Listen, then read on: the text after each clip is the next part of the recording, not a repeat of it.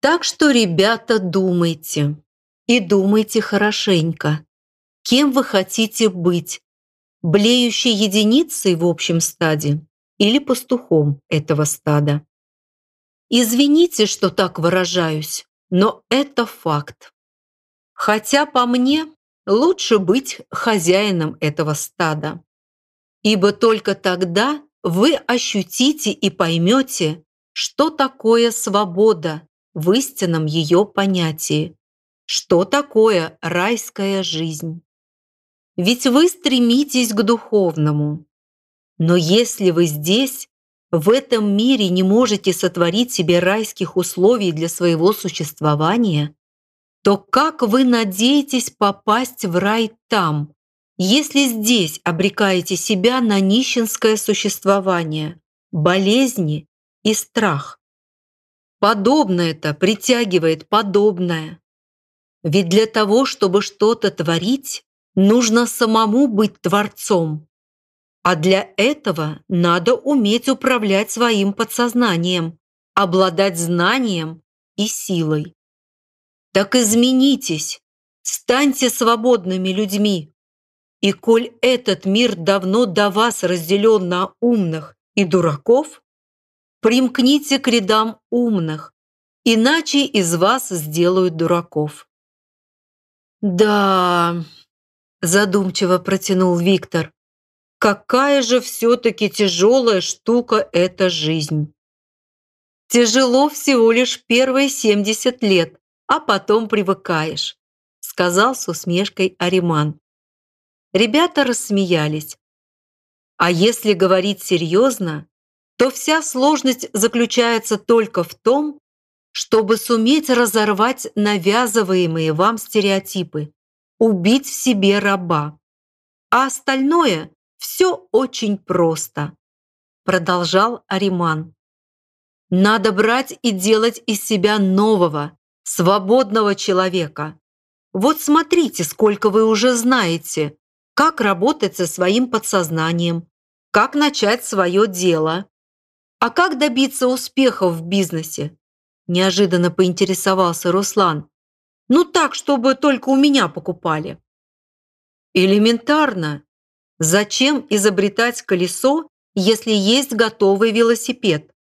Ага, поддакнул Женька и со смешком сказал.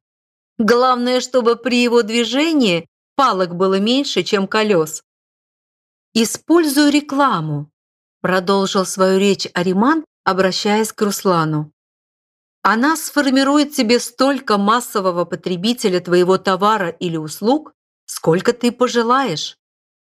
Запомни как таблицу умножения пять золотых задач твоей рекламы. Первая – осведомлять. Вторая – зажигать.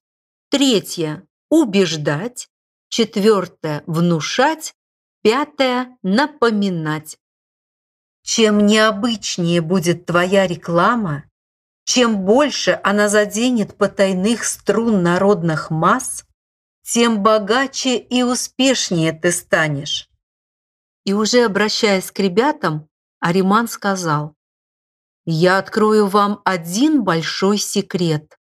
Люди, между нами говоря, сами не знают, чего хотят. Помните, как написано у Салтыкова-Щедрина? Чего-то хочется, но непонятно чего. То ли конституции, то ли осетрины с хреном. И подобное состояние присутствует в каждом человеке. Так воспользуйтесь этой неопределенностью. Помогите человеку рекламой определить его настоящую потребность в виде вашего продукта. Запомните, прибыльно продать можно даже дерьмо, если его хорошо разрекламировать. И люди будут покупать его с превеликим удовольствием. Еще и драку между собой устроят за его остаток. Как говорил Бернард Шоу, если людям постоянно утверждать, что задница лошади – это идеал красоты, то через некоторое время они в это поверят. Люди – это всего лишь люди. Если они сами желают быть обманутыми, то так тому и быть. Ариман прошел некоторое расстояние молча, а потом с усмешкой проговорил.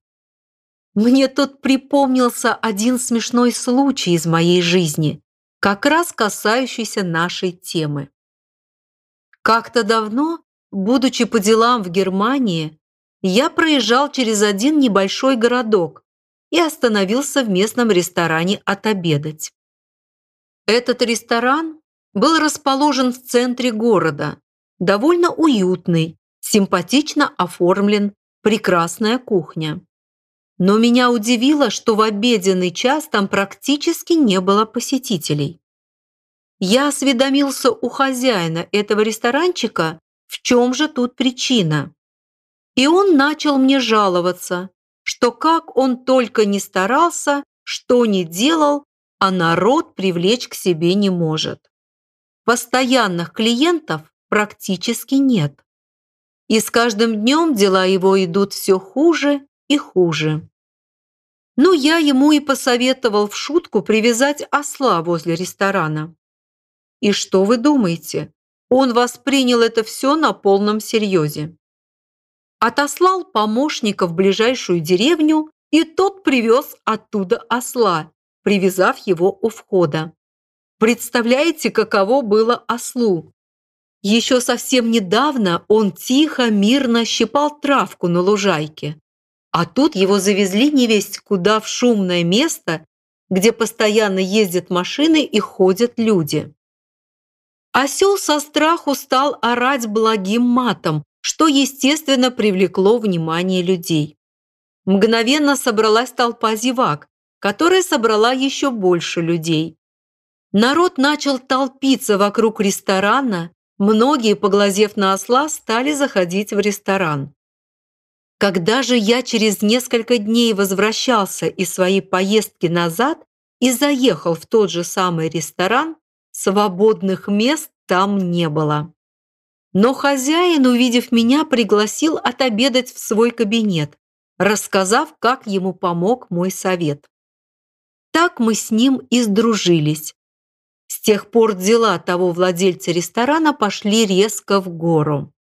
Теперь он стал знаменитым и уважаемым человеком, который содержит уже целую сеть ресторанов в крупных городах.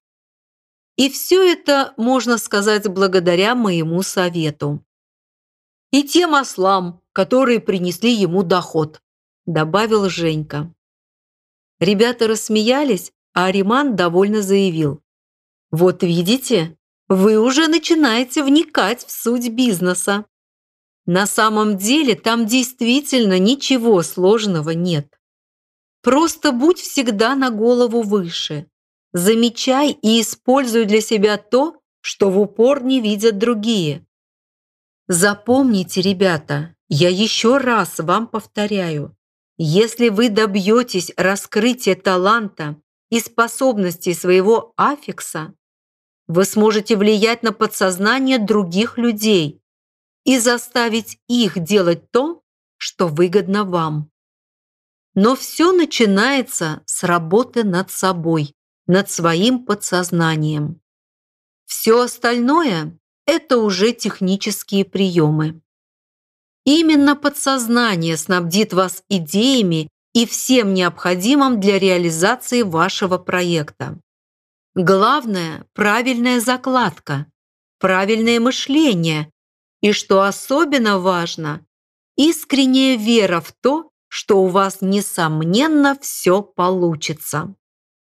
Вот у Киплинга есть такое замечательное стихотворение, на которое я хотел бы обратить ваше внимание. Вдумчиво послушайте его. Голос Аримана изменился, став каким-то чистым, прекрасным и вдохновенным. И из его уст полились захватывающие дух слова. «Владей собой среди толпы сметенной, тебя клянущий за смятенье всех. Верь сам в себя, наперекор вселенной, а маловерным отпусти их грех. Пусть час не пробил, жди не уставая. Пусть лгут лжецы, не снисходи до них. Умей прощать, и не кажись, прощая, великодушней и мудрей других. Умей мечтать, не став рабом мечтания, и мыслить, мысли не обожествив. Равно встречай успех и поругание, не забывая, что их голос лжив. Останься тих, когда твое же слово калечит плут, чтоб потешать глупцов. Когда вся жизнь разрушена и снова ты должен все воссоздавать со снов. Умей поставить в радостной надежде на карту все, что накопил с трудом. Все проиграть и нищим стать, как прежде, и никогда не пожалеть о том. Умей принудить сердце, нервы, тело тебе служить, когда в твоей груди уже давно все пусто, все сгорело, и только воля говорит «иди». Останься прост, беседуя с царями. Останься честен, говоря с толпой. Будь прям и тверд с врагами и друзьями. Пусть все в свой час считаются с тобой. Наполни смыслом каждое мгновение, часов и дней неумолимый бег. Тогда весь мир ты примешь во владение. Тогда, мой сын, ты будешь человек. Когда Ариман замолчал, в воздухе повисла торжественная тишина. Мы шли просто очарованные этим великолепным стихотворением. Первым нарушил затянувшуюся молчаливую паузу Виктор. «Какой сильный стих! Никогда такого не слышал!» «О, еще и не такое за свою жизнь услышите, молодой человек! Главное научиться слышать, а не просто слушать», проговорил Ариман. Находясь под сильным впечатлением от этого стиха, наш коллектив и не заметил, как очутился в конечном пункте нашего пути. Так мы и дошли до костра, сохраняя глубокое молчание. Самое удивительное было то, что у костра на берегу сидели не только те два матроса, которые по распоряжению Аримана охраняли нищее имущество нашего захудалого лагеря, но и отставшие от нас еще на грунтовой дороге сенсей с Николаем Андреевичем.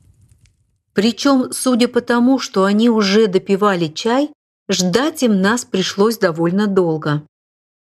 Очевидно, по грунтовой дороге, казалось бы, в обход, до лагеря они дошли гораздо быстрее, чем мы по прямой.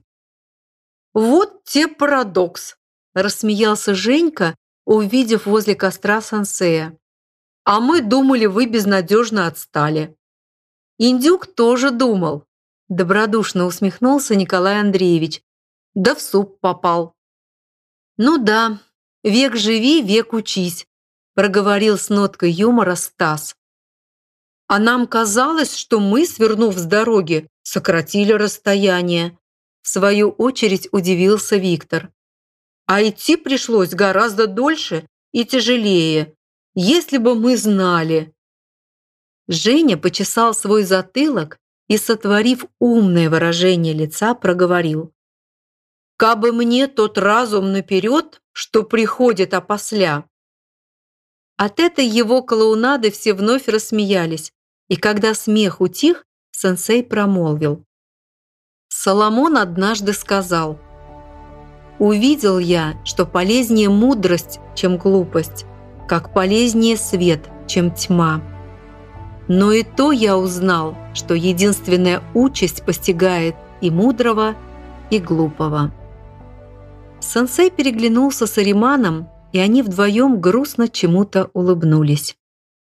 Ребята, видимо, не совсем поняв смысл сказанного сенсеем, попытались продолжить с Ариманом прерванную тему разговора о бизнесе. Но у того, очевидно, были свои планы. И он плавно переключил внимание ребят на великолепие своей яхты.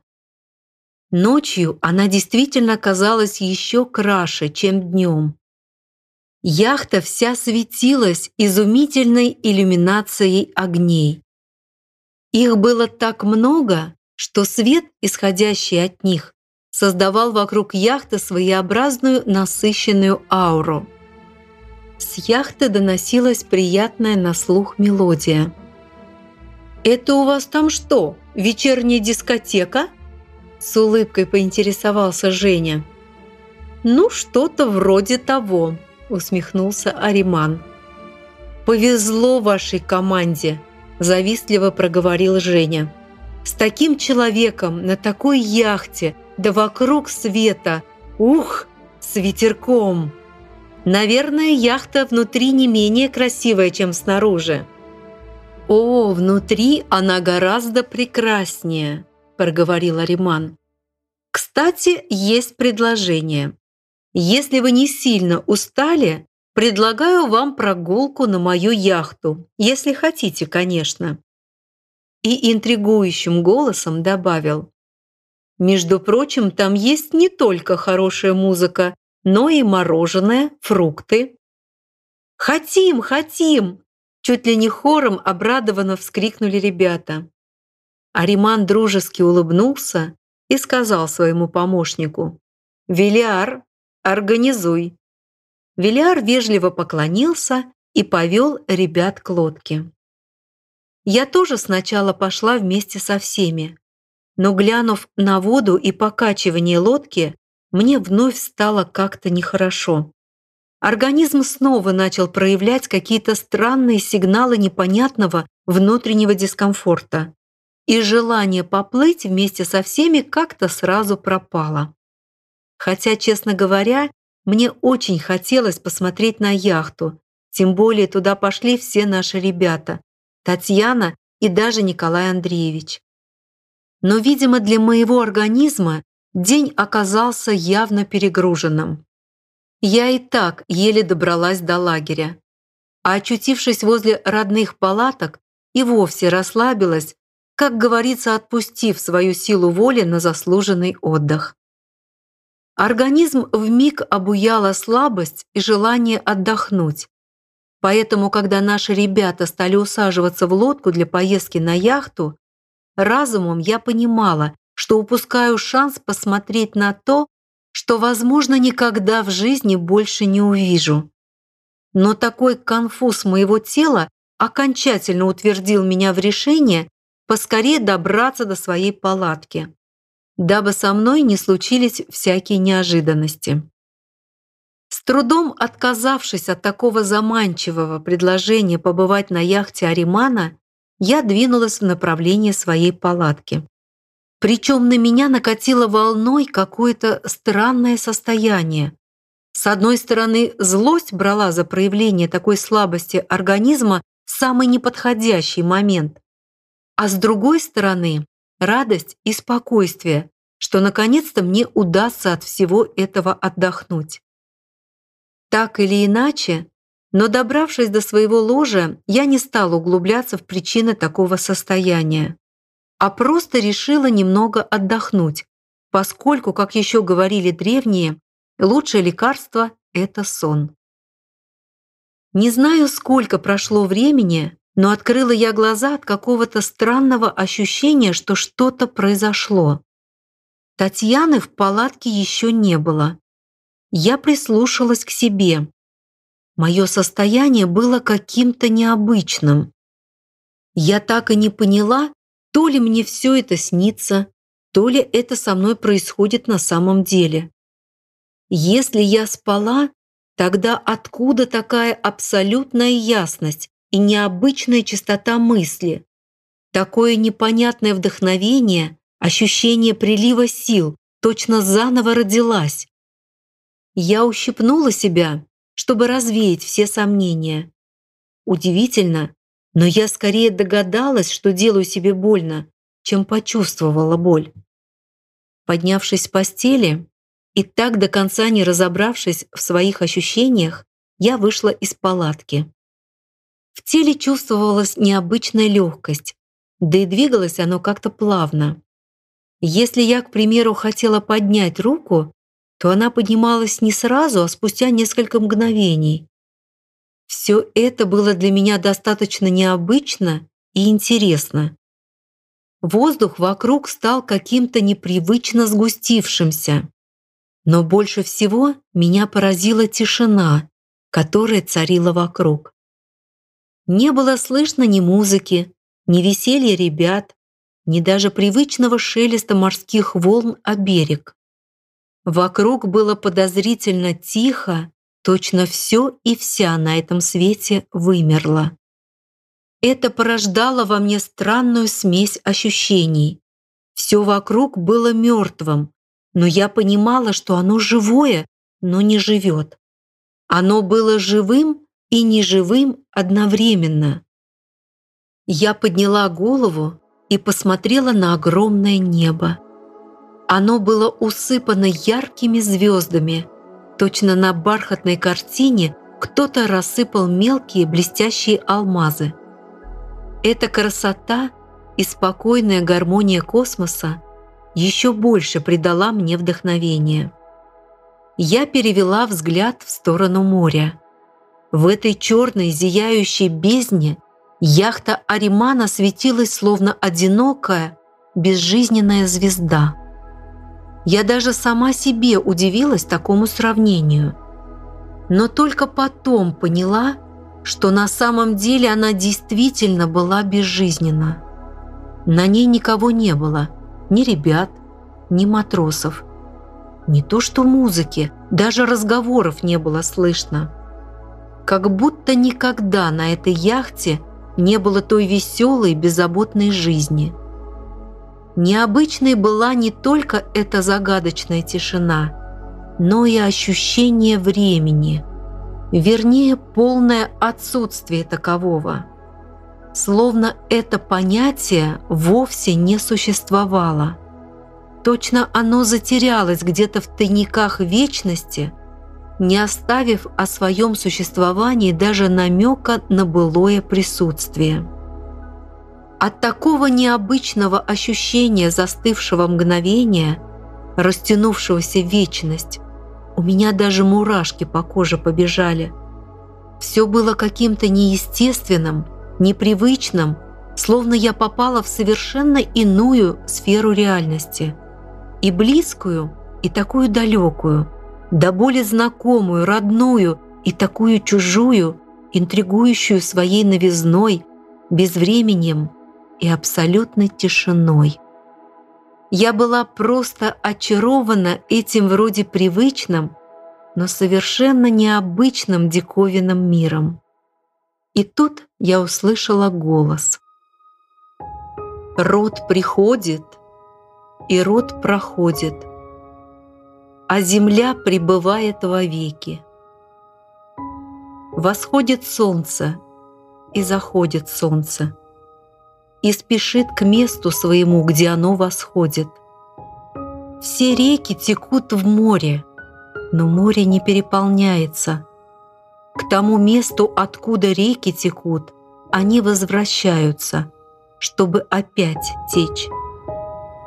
Что было, то будет, и что делалось, то и будет делаться, и нет ничего нового под солнцем нет памяти о прежнем, да и о том, что будет, не останется памяти у тех, которые будут после. Вначале мне показалось, что этот голос льется откуда-то сверху, словно от звезд. Я подняла голову, но кроме света ничего не увидела. Потом показалось, что он исходит из-под ног, но под ногами был лишь вязкий песок. Затем я почувствовала, что голос окружает меня со всех сторон и начала оглядываться по сторонам. Но куда ни падал мой взор, везде царила тьма. И лишь последние слова мне указали на источник звука. Только сейчас я заметила догорающий костер на берегу, возле которого сидели сенсей и Ариман. Увидев их, я обрадовалась, но только сделала шаг им навстречу, как неожиданно мир словно треснул. Раздался какой-то неестественный резкий звук, похожий не то на хруст разорванной ткани, не то на разряд электрического тока. И тут же полились какие-то непонятные звуки, то четко, то приглушенно. Они накатывались так, словно ветер нагонял сквозняк через треснувшее в окне стекло в ветреную погоду. Мир точно разделился надвое. Усилием воли я попыталась сосредоточиться и понять эти звуки, надломить эту колеблющуюся между мирами нереальную реальность. Удивительно, но у меня получилось. Усилив свою концентрацию внимания, я услышала сначала обрывки фраз, а затем и вовсе странный разговор. «Как я уже устал, Ригдан, если бы ты знал!» Прозвучал необыкновенно чистый голос, судя по всему, принадлежавший Ариману. Одно и то же, изо дня в день. Никакого творчества среди этой серости. «Значит, ты, Абраксас, потрудился на славу», прозвучал в ответ мелодичный голос сенсея. «Да мне уже давно и трудиться не надо». Голос Аримана из-за душевного превратился в печально осуждающий. Энтузиастов сейчас столько, что профессионалам здесь уже и делать нечего. Даже скучно на это смотреть. И ты еще надеешься, что из этого проекта можно что-то выжать? Возможно, что-то еще и получится. Ведь замысел очень неисповедим, и промысел воли его неисчерпаем. Не знаю, Ригдан, не знаю. Все-таки часть целого, потому и часть, что в своей индивидуальности повторяет характеристики целого – при таких условиях и наличии превальвации материи вряд ли часть сможет стать целостной единицей, тем более на стадии завершения данного проекта. Даже при такой расстановке конъюнктуры у части все-таки еще есть шанс стать целым, промолвил сенсей. Ну да, особенно при ее неглижировании к происходящему – он как раз будет приравниваться в соотношении один к миллиарду», насмешливо сказал Ариман. «Пусть так, но все же для нее это реальный шанс», задумчиво ответил его собеседник. Возникла недолгая тишина. Затаив дыхание, я стояла на своем месте, боясь пошевелиться и утратить концентрацию внимания, благодаря которой – так четко слышала этот разговор, словно через образовавшуюся слуховую щель в пространстве. Меня одно утешает, что всему этому глобальному бессированию приходит конец, проговорил Ариман. Так что, мне кажется, только зря время тратим на эти реальные шансы. Слишком много сил и средств отнимают, а результат всего ничего. «Может, ты и прав, но...» «Конечно, я прав», – твердо заявил Ариман. «Я эту структуру уже изучил вдоль и поперек. Вы здесь изредка появляетесь, а я и на мгновение отлучиться не могу. Ты вспомни прошлый проект». «Да, тогда всем работы хватало». Так и результат же был налицо. А здесь сплошной стандарт так что вряд ли удастся из него что-то выжить. И, помолчав, грустно добавил. «Как мне уже все это надоело, если бы ты знал. Устал я от этих бесконечных экспериментов. И зачем вообще было это затевать? Как хорошо было раньше». «Так чья идея? Кто тебя заставлял, Абраксас? Сам же вызвался?» «Да, Ригдан, если бы я знал, что инициатива столь наказуема исполнением, с печальной усмешкой проговорил тот. Естественный процесс при созидании. грустно усмехнулся его собеседник. В этот момент мир точно взорвался в своих звуках, словно кто-то включил громкость на полную мощность. Звуковая волна просто разбила в дребезги этот непривычный двоякий мир на тысячу мелких осколков. И весь скопившийся звук обычного мира разом прорвался в это пространство, словно бушующий поток через разбитый огромный аквариум. На меня напал жуткий животный страх. От такого неимоверного грохота я присела, вся сжавшись, зажмурив глаза и закрыв уши руками. Ужас охватил все мое тело. Меня стало колотить дрожь. Страх нарастал, словно снежная лавина, но сквозь эту громыхающую какофонию звуков к моему удивлению стали доноситься отголоски восхищенных криков наших ребят – это несколько поубавило мой страх перед происходящим. Мне стоило больших усилий воли, чтобы попытаться немного успокоиться и заставить себя открыть глаза. И когда, наконец, это произошло, звуки мира вновь возвратились в свое старое, привычное русло. Сначала я услышала всплеск волн о берег. Потом увидела яхту Аримана, на палубе которой стояла наша компания – Ребята рукоплескали и восхищенно кричали «Ура!», глядя на догорающие в небе мелкие разноцветные огоньки салюта. Прогромыхал новый залп, и над морем в небе зависла красивая, ослепительно сияющая звезда. Она была столь великолепна, что я невольно залюбовалась ею, разом забыв про все свои страхи.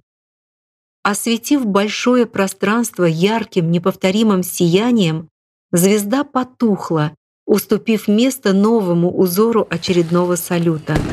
Следующий залп окрасил небо в необыкновенно красивый шар, сотканный из множества сверкающих огоньков. Завороженная салютом, я некоторое время наблюдала за его необыкновенными узорами в виде причудливых цветов, кругов, фонтанов. Эта непрерывная пальба сопровождалась восхищенными криками ребят, их свистом и аплодисментами. Из-за салюта небо над морем настолько ярко освещалось огнями, что берег озарило словно днем. Я огляделась и почувствовала жуткий холод. Мое тело по-прежнему трясла мелкая дрожь. И это неудивительно.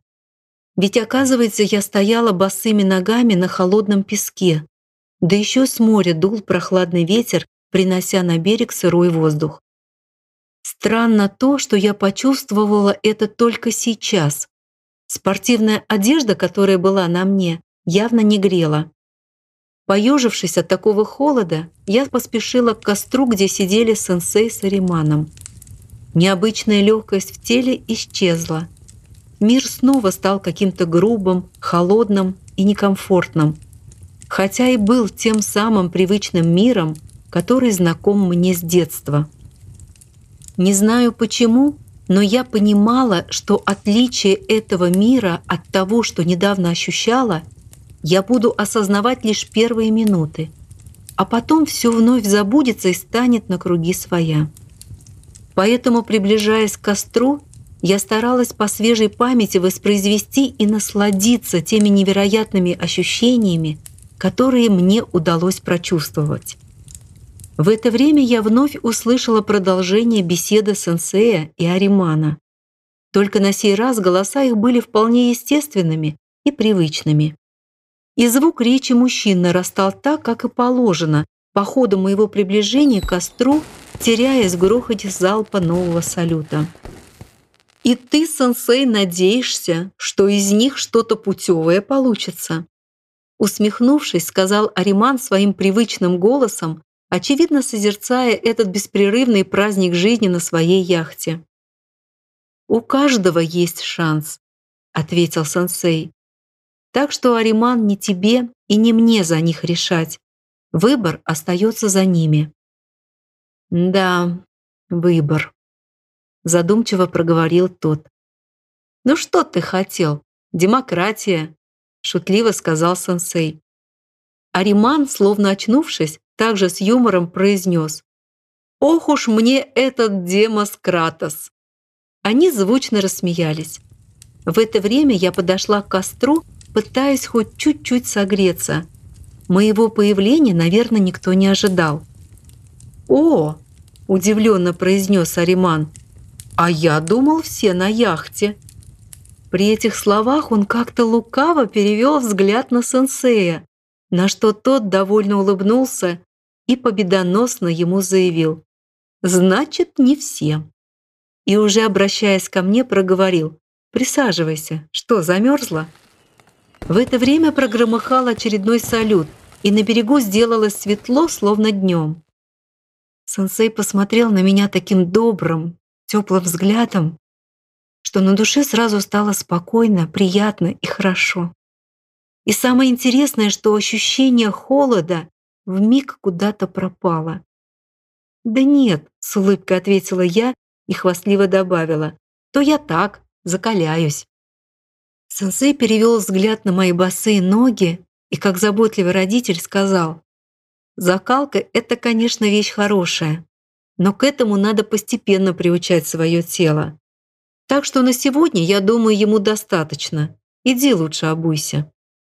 Я глянула на свои босые ноги, прозябающие на холодном песке. Перспектива заболеть в ближайшем будущем меня, в общем-то, и саму не радовала. Поэтому я поспешила выполнить просьбу сенсея. Пока я ходила за кроссовками, салют закончился, и ликующую компанию наших ребят стали доставлять на берег. Шум и гам от разнообразных впечатлений быстро стал заполнять пространство этого некогда тихого участка суши. Я присоединилась к ребятам, которые просто обрушились на меня целым шквалом своих эмоций. Окружив Аримана и сенсея, они наперебой стали делиться впечатлениями от увиденного. «Сенсей, зря ты с нами не поехал! Там такая красотища!» Возбужденно рассказывал Женька, жестикулируя руками. «Там такие скульптуры, картины, любой мировой музей просто обзавидуется!» «Ага», — поддержал его Виктор. «А мебель какая шикарная! Не подстать королевским дворцам. И все из красного дерева, хвастливо прибавил Руслан, точно это была его собственность. Отделано настоящим золотом, с особым вдохновением подчеркнула Татьяна. И главное, такое удачное сочетание старинного оформления с новейшим оборудованием, пробасил восхищенный яхтой Володя. Ариман довольно смотрел на ребят, которые, перебивая друг друга, с горящими от восхищения глазами рассказывали о богатом убранстве яхты. Но увидев озадаченный вид Николая Андреевича, который по сравнению с дикими возгласами ребят выглядел даже как-то грустновато, спросил у него, «А вам понравилось?» «Да, очень красивая яхта. Только я не совсем понял, Николай Андреевич глянул вопросительно на сенсея. Внутри она гораздо больше, чем снаружи. «О, это моя особая гордость», – поспешил ответить Ариман и с удовольствием подчеркнул. «Это удачная планировка. Над ней работало много специалистов. Они сумели воплотить иллюзию расширения пространства». «Удивительно», проговорил Николай Андреевич так, словно пытался сопоставить в уме несопоставимое. Но ребята не стали ожидать, что еще скажет Николай Андреевич по данному поводу. Похоже, на это обстоятельство они не обратили даже и внимания. Их снова понесло в бурных впечатлениях, которые больше касались еды, убранства, веселья и салюта. Этот безудержный поток эмоций, наверное, так бы и продолжался до утра, но Ариман прервал его так же неожиданно, как и предложил посещение своей яхты. «Я рад, что вам все понравилось, и вы прекрасно отдохнули. Пусть сегодняшний день будет вам хорошим стимулом для вашего счастливого будущего. Всей этой роскоши, ребята, я уверен, вы легко сможете достигнуть и сами. Мы постараемся, с жаром высказался за всех Руслан. «Надеюсь», — улыбнувшись, промолвил Ариман, как-то странно переглянувшись с сенсеем, словно вдвоем они знали нечто большее, чем произносилось вслух. Но, к сожалению, пора и в путь. Как говорится, море зовет. «Как? Уже все?» Расстроенно проговорил Костик. «Жаль. Хотелось бы еще с вами пообщаться», высказался Виктор. «Таких людей ведь не каждый день встречаешь». Ариман довольно улыбнулся, кинул мельком взгляд в сторону сенсея и ответил Виктору. «Не беспокойтесь, у нас с вами еще будет масса времени для общения». «Правда?» – обрадованно воскликнули ребята и еще больше оживились. «А скоро мы вас увидим?» «Скорее, чем вы думаете», – с улыбкой ответил Ариман и стал прощаться. Надо отметить, что прощались с ним ребята очень тепло, не то что встречали утром. Все подолгу жали ему руку, говоря целый поток кто благодарственных слов, кто задавая последние вопросы, а кто и просто не в силах выразить все свое восхищение, эмоционально потрясал ему запястье. Один сенсей простился с ним так же просто, как и встретил, коротко пожав руку. Дамы получили от Аримана неизменный галантный поцелуй руки, уже вполне естественно реагируя на этот благородный жест. И после всеобщего понебратства все пошли провожать Аримана. Матросы зажгли красивые факелы и установили их вдоль бортов лодки. Они убрали мотор и снова вытащили весла. Как только Ариман стал в лодку, с яхты полилась чарующая мелодия лунной сонаты Бетховена. Музыка была прекрасна. Она звучала настолько гармонично и спокойно, словно ее исполняла сама природа. Когда лодка отчалила, ребята даже не заметили, как зашли в воду, махая Ариману вслед, желая счастливого плавания и всего наилучшего. Так мы и стояли, зачарованные этим волнующим, трогательным моментом прощания. Лодка, освещенная факелами, медленно удалялась от берега, схлипывая всплесками воды от весел в такт пленяющей своей мелодии грустной музыки.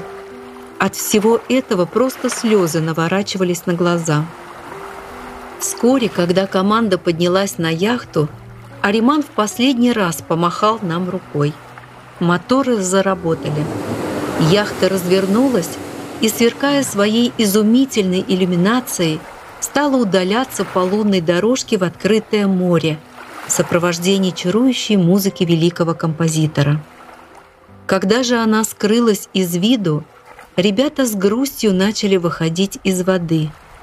И хоть музыки давно уже не было слышно, в голове у меня снова и снова, точно бесконечная пластинка, прокручивалась эта удивительная мелодия.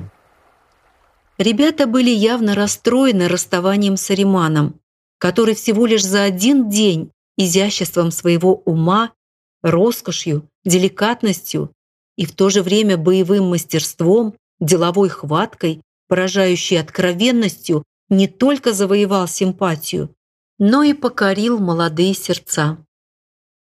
Увидев стоящего позади компании сенсея, ребята тут же накинулись на него с расспросами. «Сенсей, а когда он к нам еще приедет?» Чуть ли не требовательным тоном спрашивал Руслан.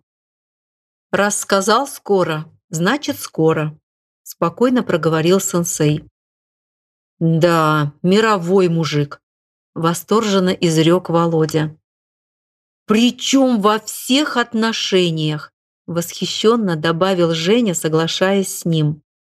Это точно, подтвердил Виктор. Надо же, как он. Прямо правду.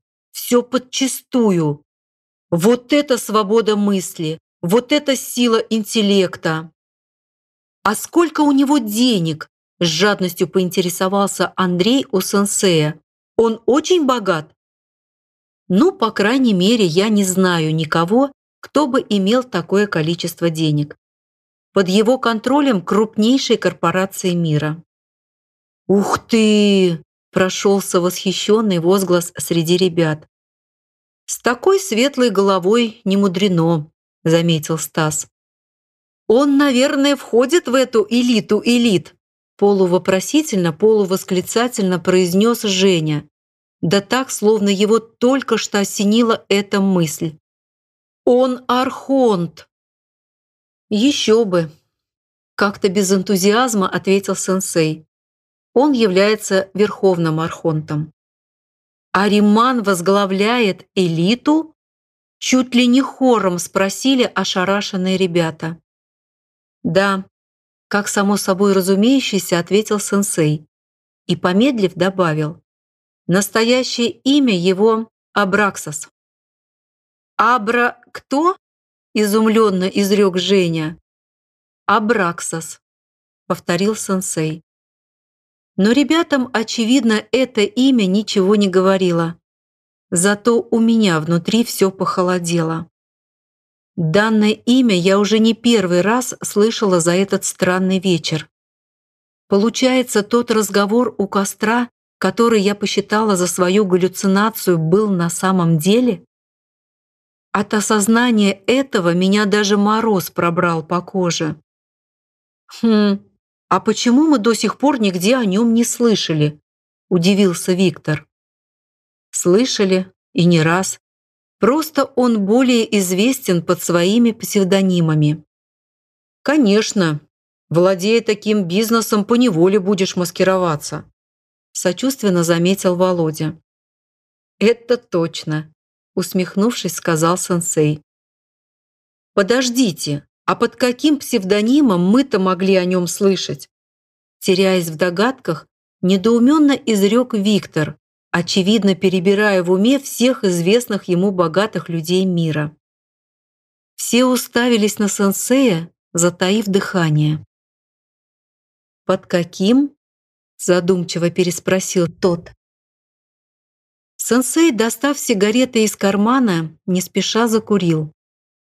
Потом посмотрел в сторону моря, на сверкающую серебристую лунную дорожку. И, выпуская легкое облако беломолочного тумана в ночную мглу, устало проговорил. «Сатана».